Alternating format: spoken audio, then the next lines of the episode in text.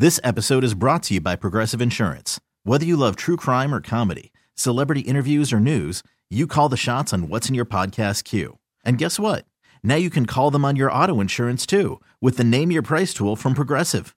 It works just the way it sounds. You tell Progressive how much you want to pay for car insurance, and they'll show you coverage options that fit your budget. Get your quote today at progressive.com to join the over 28 million drivers who trust Progressive. Progressive Casualty Insurance Company and Affiliates. Price and coverage match limited by state law.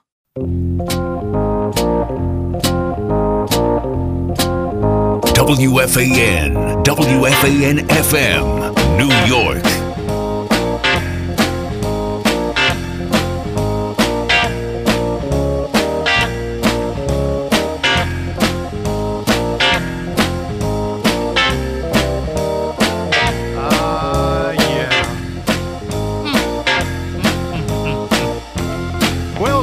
Morning, everybody. I'm Bob Salter. Uh, we're going to have some fun today. And we absolutely love what has happened this morning.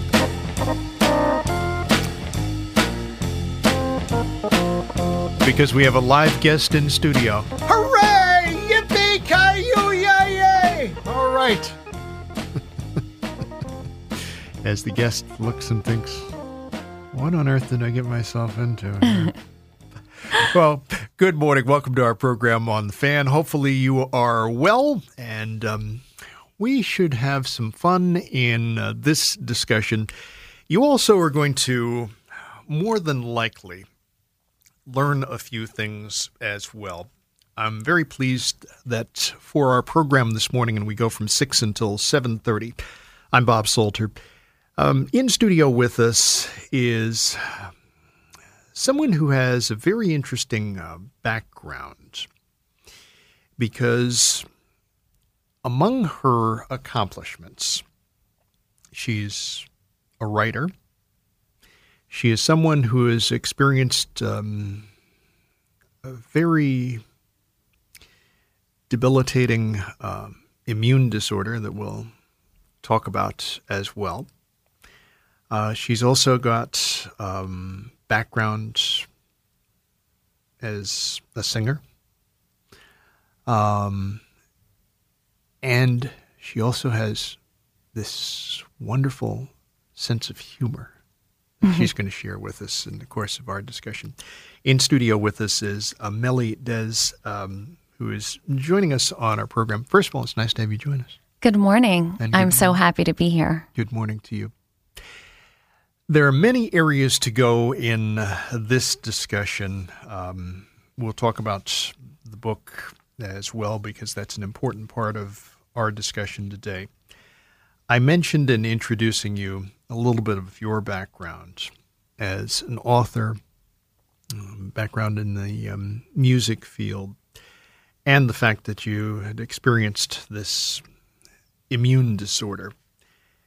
And as I said to you before we started this program today, this is a disorder that I've heard of, but before our discussion today, I had not a clue exactly what was involved with this. It goes by the acronym of GBS. How do you explain what GBS is about? So, GBS is pronounced Guillain Barre syndrome. A lot of people think it's pronounced Jillian Barr, uh, which makes sense, and that's how most people know it. But it's a very rare disorder in which your own immune system actually attacks itself and damages the nerve cells, causing severe muscle weakness and sometimes even paralysis. My GBS came on with classic symptoms of tingling, numbness in my hands and legs. But I had been very sick prior to being finally diagnosed with upper respiratory infection, stomach virus, fevers. I had severe sweating of the skin, but it was 10 degrees out. No one could figure out what was wrong with me. What did they think it was? Flu. Okay. all Even right. though I wasn't testing positive for flu, the doctor said, You're young, you're healthy, You've never had anything wrong with you. It's got to be flu. So you didn't have a history of illness in your background. right? Nothing. This came on over what period of time? Came on over a period of two months. Started right after Christmas, and this went on till February, Wow. till Super Bowl Sunday. That was my Super Bowl Sunday 2015. I couldn't feel my legs. What an awful thing to go through. And especially at the beginning of the Super Bowl. But um, okay. I mean, 2015 Super Bowl is about to start, and I l- remember looking at my sister and saying, I-, I-, I can't feel my legs. I have to sit down. Hmm. Wow. Okay, so you start having these symptoms. What's going through your head? I'm a mother of three children. I start thinking, my God, my children. Hmm. What's going to happen? What's happening to me? How will I take care of them? That's how mothers, specifically, I believe, think women, men. We worry about the other people that we have to take care of. We worry about our responsibilities and our obligations. We don't think about ourselves first. But I definitely thought, this is serious. This is not flu, and this is serious. So, when this is diagnosed, did you know anything about this disease beforehand? I knew nothing. I had never heard of it. I'd heard of something else that a lot of people get, uh, which is more common, called Epstein Barr. Right. Uh, I'm not a doctor, so I, I certainly can't speak to Epstein Barr. But every time I told somebody that I was sick for a very long period of time, they said, "Oh, you should get tested for this Epstein Barr, uh, which is much more common than GBS, but uh, has some of the has some of those symptoms of fevers, and you're sick for a very long time." So, the impact that this had on your life at that time, and also on your family, because you had you had three young kids. Yes, who are still small actually, but they were babies. Very small. And the effect that it had was I couldn't take care of them. One, I was devastated. Two, I was very weak. And I thought, how will I take them to school? How will I take, take them to their activities? How will I just give them their basic needs? And my parents actually had to move in with us um, because I myself had become child again. Psychologically, how did you deal with all this? Not well. I think I went into a little bit of a depression, so to speak. It made me feel very vu- vulnerable mm-hmm. and gave me a sense of mortality that as a young woman I had never faced before. And when we're talking about GBS, is there a treatment? Yes, I believe the front line of treatment that's usually given is something called IVIG. And what it looked like to me, honestly, was this clear sludge that went through an IV that I received for six days. But I believe the correct term is a blood plasma that coats the nerves, basically calming down the inflammation so you don't feel that numbing and tingling but it was very painful. Uh, it's painful to get because it causes your blood to thicken. That goes to your brain, and my head just pounded for six days straight. Oh my gosh. Six days straight. How did you deal with that? Um, I was hospitalized at Columbia Presbyterian on 168th Street, and they took very good care of me. And they, um, you know, you, ha- you have to be inpatient for this kind of a treatment. I would imagine, yeah. I know some people do it outpatient, but inpatient is definitely the way to go uh, because it's painful and difficult to endure. When you're looking at your life after being diagnosed in this fashion, um, and you are trying to move forward, okay? What was it that kind of was a turning point for you in recovery? I think the turning point for me in recovery was the day I woke up and said, You got to get back to being you. I would look in the mirror and I didn't recognize that girl looking back at me. I was always a doer, a giver, going 24, you know, 24 7. If there were eight days in a week, I'd, I'd try and work them. Um, but honestly, I think the turning point was the day one of my sons woke up and said, Mommy, are you still sick? And it had to have been about four months into rehab, physical rehab that I was going through, and not being able to drive. And you just say, you know what? I'm getting out of this funk and I got to get out of it today. Hmm. Okay. Saying that and actually doing that, I would imagine are two completely different things. Well, yeah, because you have to get your mind to catch up with your body and vice versa. Um, but I did complete the physical rehab. I was there for almost six months. And slowly but surely, things started to feel better. Summer came. I started to hear the laughter of my children again and um, started feeling good and having a positive outlook and prayer and leaning on my family. And of course, my best friend, Jules Morrison, co author. How did you and Jules meet? Jules and I met uh, over 10 years ago at a mommy meetup group for stressed out mothers of newborns. It was almost 10 years ago. That's an interesting way of meeting, connecting. Yeah, her eyes were half open. she said my voice was so loud, I woke her up out of her stupor. Well, in the course of this discussion, one of the things that will come across, it may already have to people listening, is, and I guess I'm asking you about the balancing aspect of this, trying to maintain and maintaining a sense of humor. How difficult is that? Very difficult. Very difficult. But I'm pretty good at laughing at myself. I don't take myself too seriously. Oh, you shouldn't know. No- Nobody should take themselves too seriously. I can't. Um, I, I think that life is way too precarious and it's too unpredictable and you can't make too many plans. I think you can agree with that. Oh, definitely. Definitely. You always have to expect the unexpected. Exactly. because that kind of keeps also keeps things in perspective uh, that way too. Well, we've just begun this discussion. There's a lot of areas where we can go and are going to go. We'll also get into talking about the uh, book as well in the course of our discussion. In studio with us on our program on the fan this morning is uh, Melly Dez. Uh, she's going to be sharing some information with us. We've been talking a little bit about um, GBS at the uh, beginning of um, our program.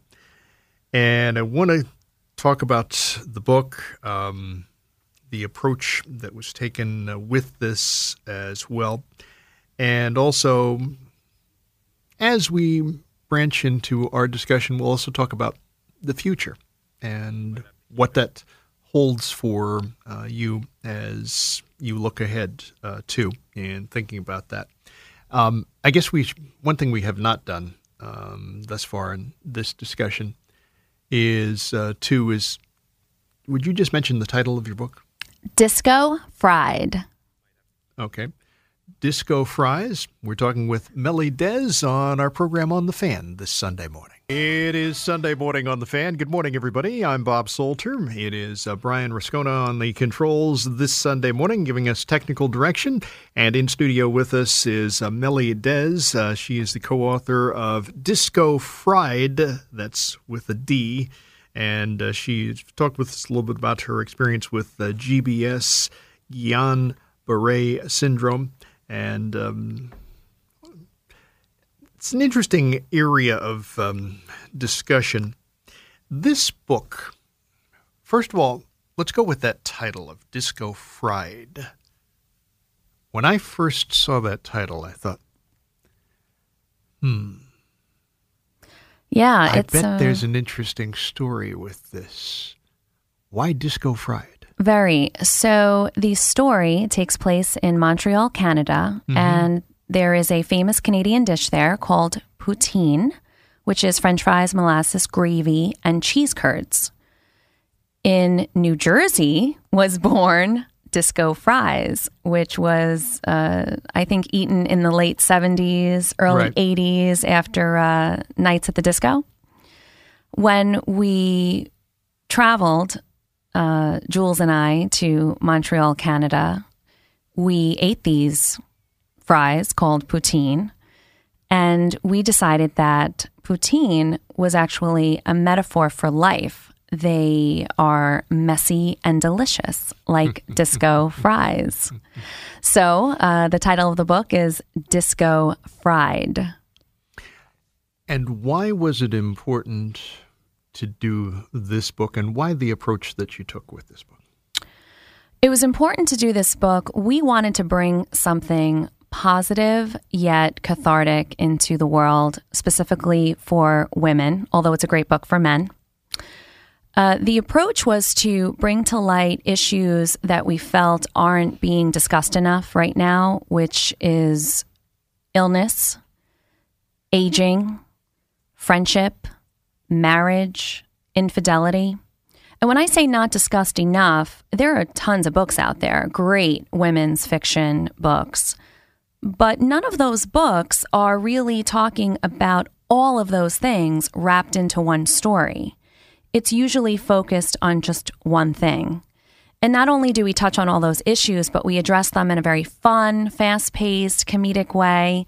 But you will definitely walk away from it and have these issues resonate with yourself. I think a lot of women will identify with the things that we talk about, what these characters endure. Because you're talking about real world things. These are things that happen to women. Yes. We're talking about real world issues that a lot of people find very uncomfortable to mm-hmm. talk about. Um, feelings of being attracted to people outside of your marriage, uh, struggling in your socioeconomic world, you know, whichever you may live in. It's very difficult raising kids today in this socioeconomic rat race. Uh, talking about, I mean, there's a lot of stuff about aging and magazines, and everybody wants to be thin and fit and beautiful and stay young. But it's not just about physical aging, it's mental aging. Ah, and there we get into one of the interesting areas because you know, with physical aging, that's something that you can quantify with sight, quantify theoretically with touch. The mental aging is that thing that for some people they may feel almost like it slips up on them. They also may feel like it's something that they can't, and I'm going to use a big word here, control. Yeah, it becomes such that mental aging is out of our control. Mm. How we look at things, how we see the world, how we suddenly interpret things. The book talks a lot about jealousy. Uh, we have become, I think, a society because of social media, a society of couples um, and people in relationships that are just more jealous than ever. Mm-hmm. Uh, it's in our faces everywhere. This uh, Facebook and Instagram, Snapchat. It's become that we don't communicate anymore. We don't communicate like this. The human connection is now inside a electronic device. Uh, you know, sometimes I say, I'm tired of texting. I just want to reach out and touch someone. you know, one of the great experiences is you go into a restaurant and you watch at a dinner table, and this happens so often, it's it's frightening. It still makes my skin crawl when I witness this. See a couple there. They're on a date, a night out, however you want to phrase it. One person is sitting there with their electronic device, the other person sitting there with their electronic device and those thumbs are going like crazy. And nobody is saying a word. Did you see me at dinner last weekend? it's like, what happened? You know what happened? I'll tell you what happened. What happened is uh, things like Nest. You know, we got to check in on our kids. So we look at our phones and it's the middle of dinner. Mm. Uh, for many men and women, it's I have to check in with work, got to mm. check that mm-hmm. email, can't let one thing go. Mm-hmm. But we definitely spend less time communicating with each other in person, hearing each other's voices, and more time hiding behind these electronic devices. And that's also one of the things that the book Disco Fried talks about is human connection and how important that is and the impact it has on all of our relationships. As you think about this idea of human connection, and I, I'll tell you in another aspect of my life, I teach college classes, and I teach a college class called Human Communication. All right, so I'm kind of thinking of this and thinking how I can apply things in the classroom literally tomorrow on uh, this topic. And I think about this idea of people, despite having the world at your fingertips, literally, okay? But yet they have such poor skills and abilities when it comes to basic communicating. Well, because we are able to hide behind those devices, and people are generally afraid to show their vulnerability. Hmm. And when you say that, a lot of people probably wince, but that's something I'm assuming that you also had to deal with too. It's uncomfortable. Like I said, just like in the book that uh, I wrote with Jules Morris, we address topics that make people uncomfortable, that make people cringe. You mentioned one of the terms you mentioned earlier, and I was jotting them down as you said them. You talked about illness, aging, friendship, and then the big one, infidelity. You, you just you just you say that, and people wince. It's not a nice word. But it's an adult topic. I mean, it's it's It it's is. reality. It is reality. Um, and it's not discussed enough. It's much too prevalent. I think it's joked about and it's become so acceptable in some ways. Uh, again, I think due to social media, due to reality TV, due to the way we cover events in the world when we see famous couples getting divorced or getting separated. I think that society really needs to return to the sanctity of marriage and family. And when we look at that kind of an approach, do you think that's something that would have widespread appeal? I do. I, I think that people really want that back. I think people want it back in a more progressive way. Uh, these aren't the days of June Cleaver anymore. But I think that people do crave to have, you know, that family life that's solid and, you know, what people can lean on. You know, the family life and the marriage that people can lean on. And in our book, Disco Fried, these girls, while they're struggling with a lot of these issues that we just talked about, including temptation. And I don't want to give away the ending of the book, but at the end, they realize that their marriages and their families are worth fighting for. That it, you have to work through things, that we can't just give up, um, that the light bulb has to turn on, that there has to be a turning point in whatever you're struggling with, whether it's illness, marriage, parenting, where you wake up and say, I'm going to work on this. We're not giving up. I'm not giving up on you, and you're not giving up on me. And that's probably the recipe for the perfect marriage. It's accepting that you have two people that are imperfect, but together, that's okay. We're going to work together. An interesting aspect of communication, and I think also of something that I talk about in my college classes, is this idea of listening. And that's something that a lot of people are really, really bad at doing, okay? Because they're so focused on their next thought, their next action, that they very often don't hear what someone is saying to them, including at times things where people are really pouring their hearts out to you. Mm-hmm. How can we be better at listening? I think that we can be better at listening if if one if we just be quiet. I mean, I think that some people just like to hear themselves talk. Oh yeah. Um, we all have those. Um, but why'd I think you why'd you look at me when she said that, Brian? Thank, thanks an awful lot. Thank you. I mean, us in radio, we all like to hear each, uh, each other it. talk. Uh huh. But I think that we can be better listeners if sometimes we listen more with our heart than we do with our egos. The ego, and I'm glad you mentioned that term.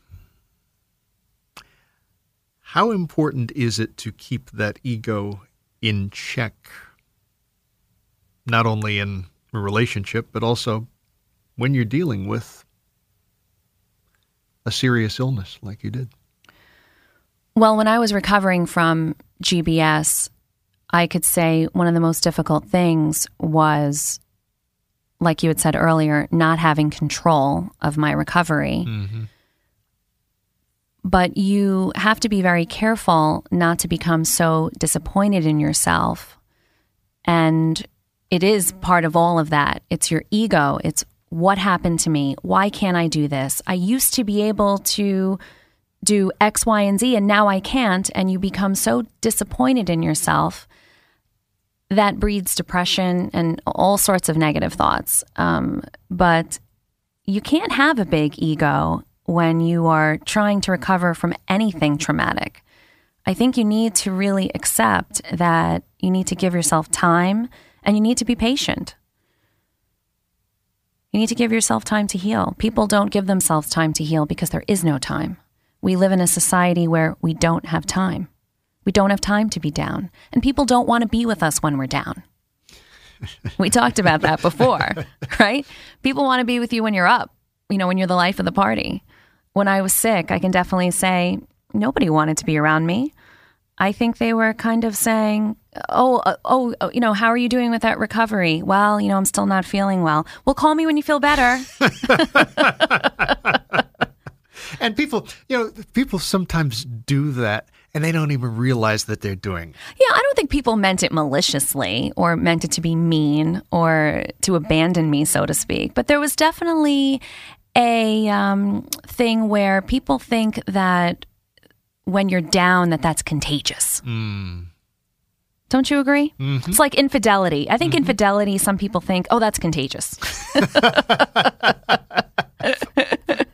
Now, if that's contagious, there's a story in and of itself right there. All right, we're going to take a pause in our discussion. We're talking with Melly Dez, who's in studio with us, talking with her on our program on the fan. She's co author of Disco Fried. We'll talk more about the book as well as we continue on our program this Sunday morning. It is Sunday morning on the fan. Good morning, everybody. I'm Bob Salter. Along at 7:30 this morning, it is the NFL preview program.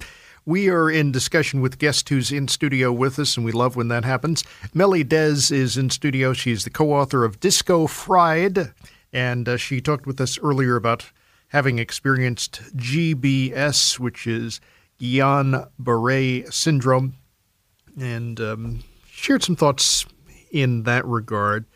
This book, the characters in um, your book, why did you take the approach that you did with the characters? We took the approach because we wanted to create two characters that all women could see themselves in, that all women could identify with. So we have Mina Barron. She is recovering from GBS. So she's recovering from an illness. She's feeling insecure. She's feeling vulnerable. She's reevaluating her life. She's feeling a little disconnected from her husband. She's feeling a sense of mortality. She's feeling that she has not yet realized her dreams as a singer. She's just struggling. She's struggling with a lot of issues, uh, like many women out there. And then we created Jill Stone, and Jill Stone is a writer, somebody who wants to become a um, pilot writer for movies, TV. She's a creative. Her husband isn't showing appreciation for her work. She's a little quirky, a little goofy. And her and her best friend, Mina Baron, together, they just have this magnetic energy. They ground each other. They encounter people in the story that all want to be in on their fun. That's who they are. Uh, they're like a, a, you know, a duo, a, a, team. And throughout the story, Disco Fried, the reader will experience all the strangers they meet and their misadventures over a three day stint of sightseeing and bar hopping. So it's quite interesting. Now, the characters that you've mentioned, um, why was it important to have one of the characters in recovery from GBS? Well, it was very important because we wanted to create a character who is recovering from an illness because illness and life threatening events affect so many young families. And for moms specifically, we think of our kids first, and everything just falls apart without mommy because mommy, quote unquote, holds life together. I'm a grown woman and I feel this way about my own mother still today.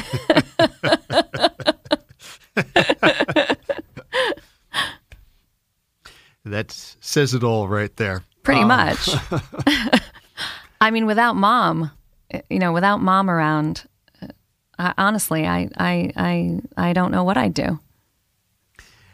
These characters, I'd be remiss if I didn't ask you, mm-hmm. based on anyone we know? Uh, based on this is a question that we keep getting. Mm-hmm. Um, so the book is not a memoir, nor was it ever intended to be one. But we did shape these characters based on our own experiences, a lot of people watching, the social circles we each travel in, and a little imagination and fantasy mixed in. Mm-hmm. What was your I guess, hope in doing the book that those who read it what they were going to take away from it? Or did you have that? No, we we definitely hope that the book just came out on Friday by mm-hmm. the way to Amazon, but we definitely hope that the one thing that people reading the book will take away is how important it is to be happy individuals first before A you can be happy with anyone else B, you can be a good parent, good wife, good friend. That's what we need people to take away that you need to be a happy individual first. And we believe that being a happy individual is maintaining your identity, maintaining your individuality as you go through all of these life changes. Because that's what the two characters struggle with maintaining their identity. That's what they're searching for in Montreal on this boondoggle. They're searching for self acceptance. They are searching for something to cure them of self doubt and insecurity. Mm. They're reevaluating their lives. And that sometimes is a really challenging step. Very. Uh, it was. It was. It's very challenging for all of us, I believe, and specifically for the characters that we created. They are kind of going through this three day vacation with an anything goes mentality, but with some inside worry and really just exploring themselves. It's a journey of self discovery, so to speak. Something that I think we all need as people. We all need to decompress.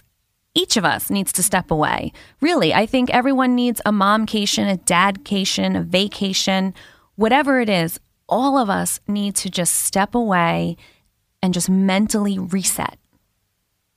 Don't you think so? I'm I'm beginning to think that more and more. To be very very honest with you, um, because I fall in that category of um, people who very often can get obsessed with work. Yeah, that's not good. And that becomes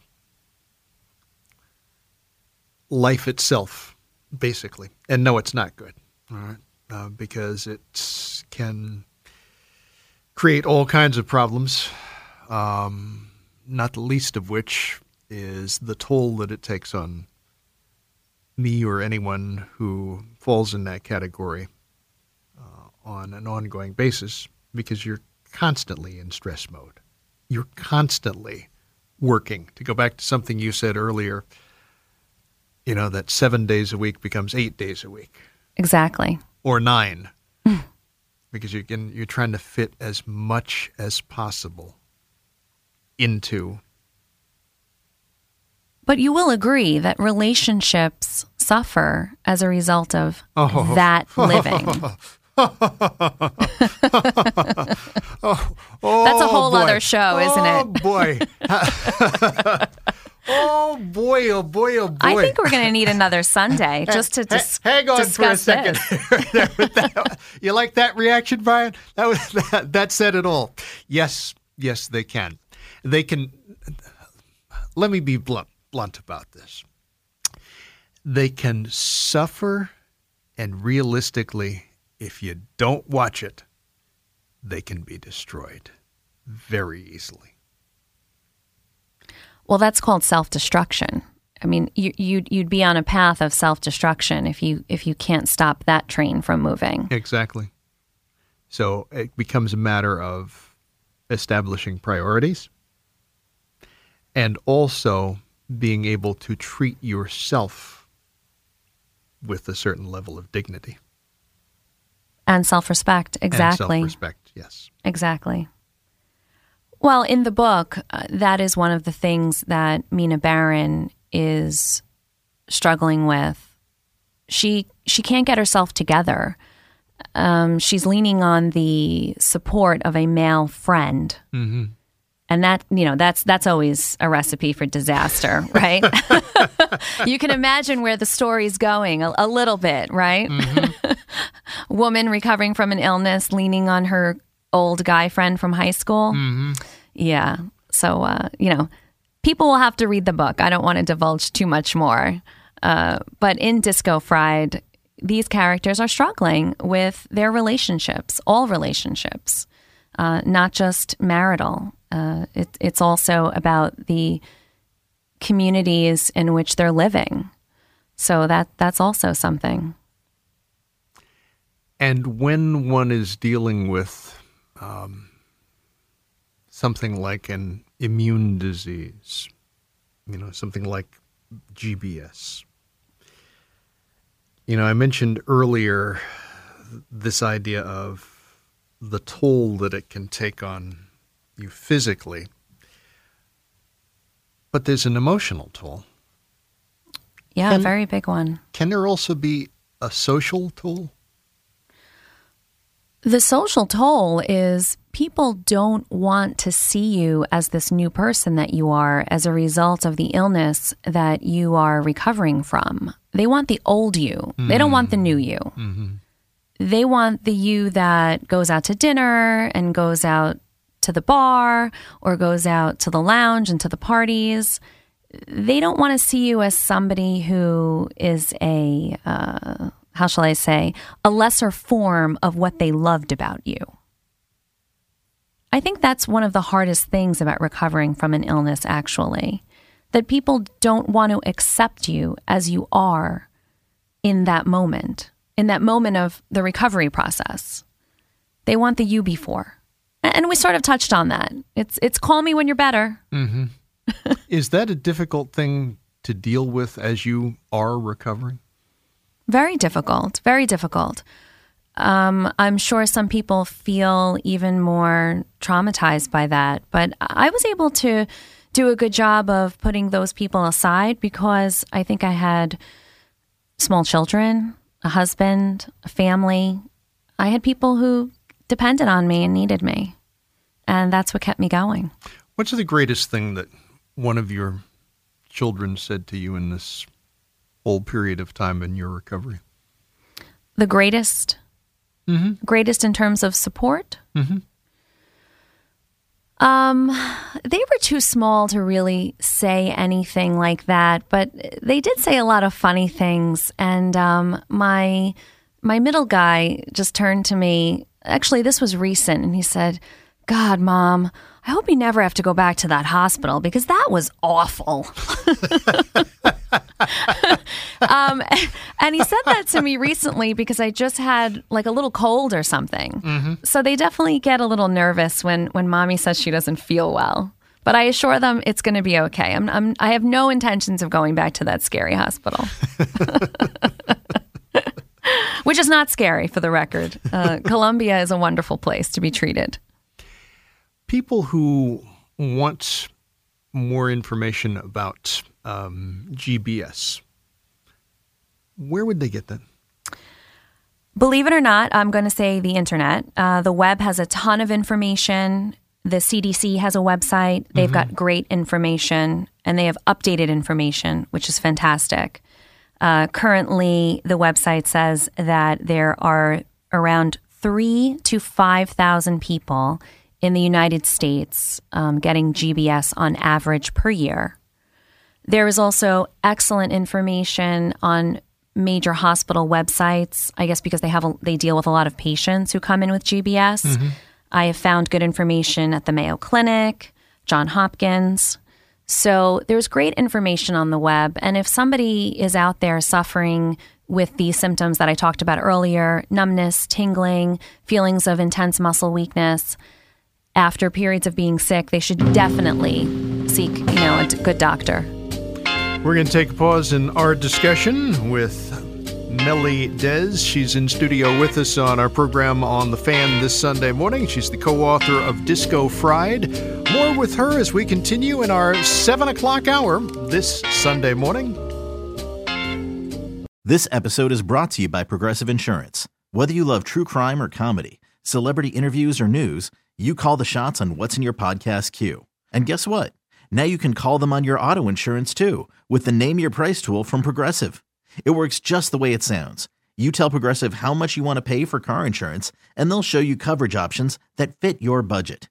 Get your quote today at progressive.com to join the over 28 million drivers who trust Progressive. Progressive Casualty Insurance Company and Affiliates. Price and coverage match limited by state law.